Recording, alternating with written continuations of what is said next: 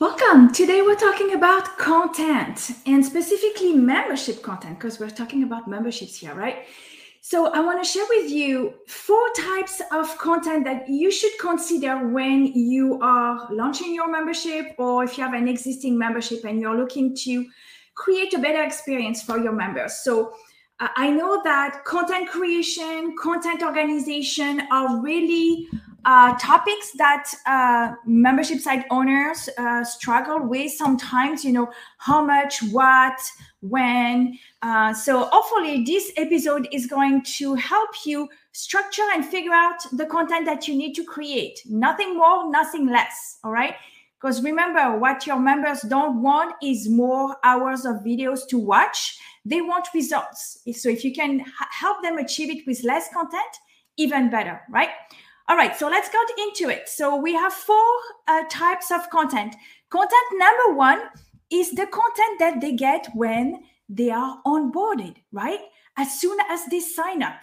Your onboarding experience, you know, I talk about this often, but like this is so important. This sets the tone for the way they are going to feel inside your membership, the way that you're going to be treating them, the way you're going to welcome them and support them.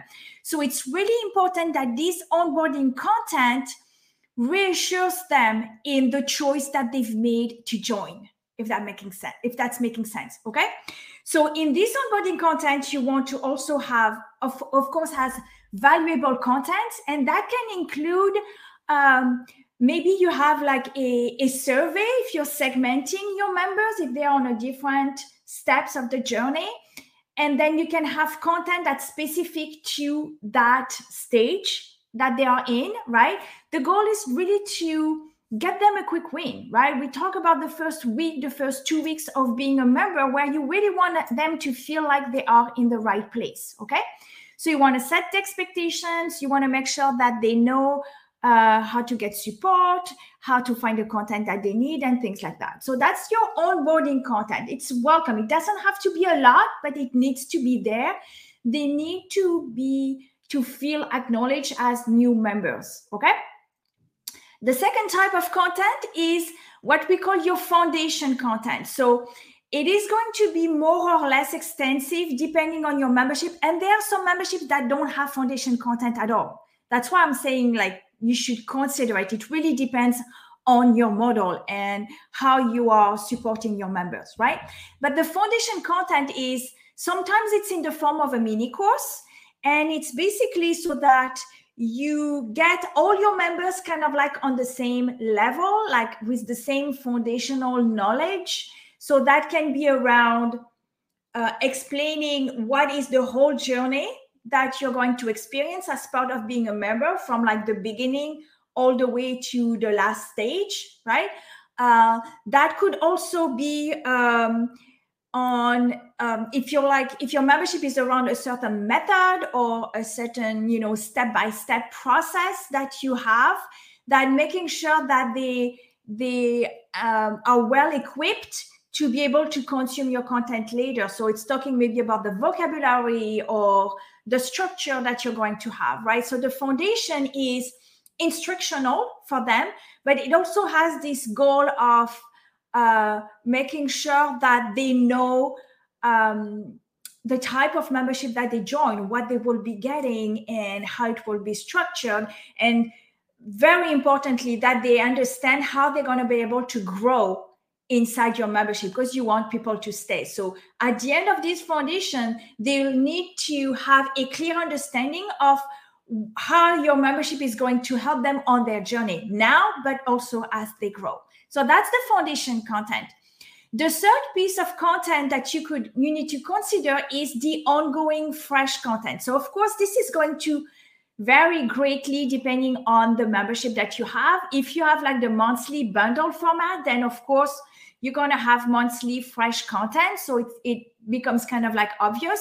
But this is the type of content that uh, will also like where you can put like teasers and where you can ask feedback to your members because it can be also related to current questions or struggles that they have where you can create that ongoing content okay again, the goal of the content is to educate them and to support them, right? So um, this go- ongoing fresh content is also something that you can co-create with your members.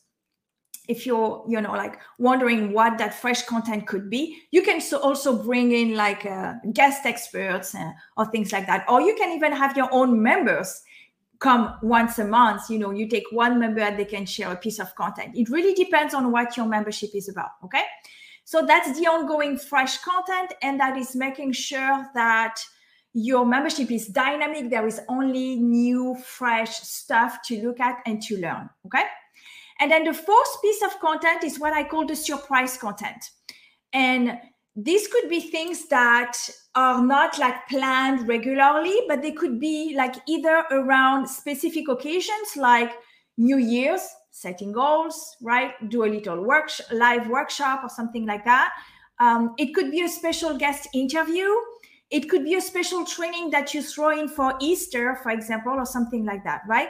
So don't discount like the I, I think it's better that you provide them less content on an ongoing basis and then you come with this surprise content okay uh, because this is also a great retention strategy where they know that once a quarter there is a surprise content or event or something and they don't know what it is, but they know that this is an extra thing that they get if they get to stay for the next quarter and so on. All right.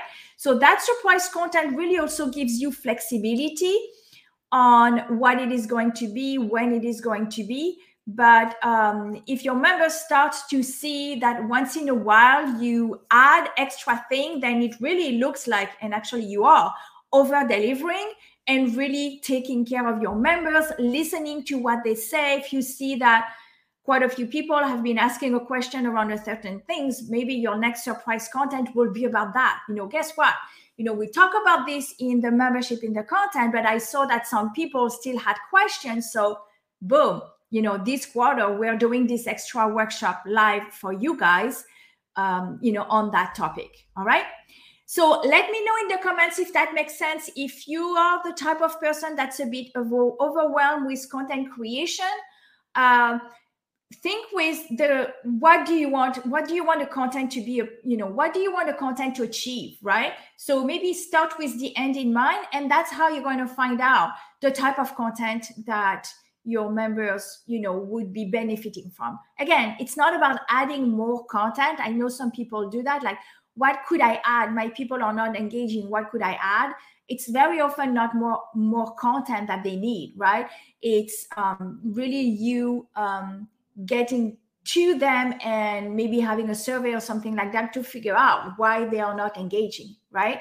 But it's very often it's not by creating more content all right? So being more strategic with your content creation and hopefully these uh, four types of content is helping you to structure it. All right. Let me know in the comments. Type a big yes if that makes sense. And I will see you tomorrow.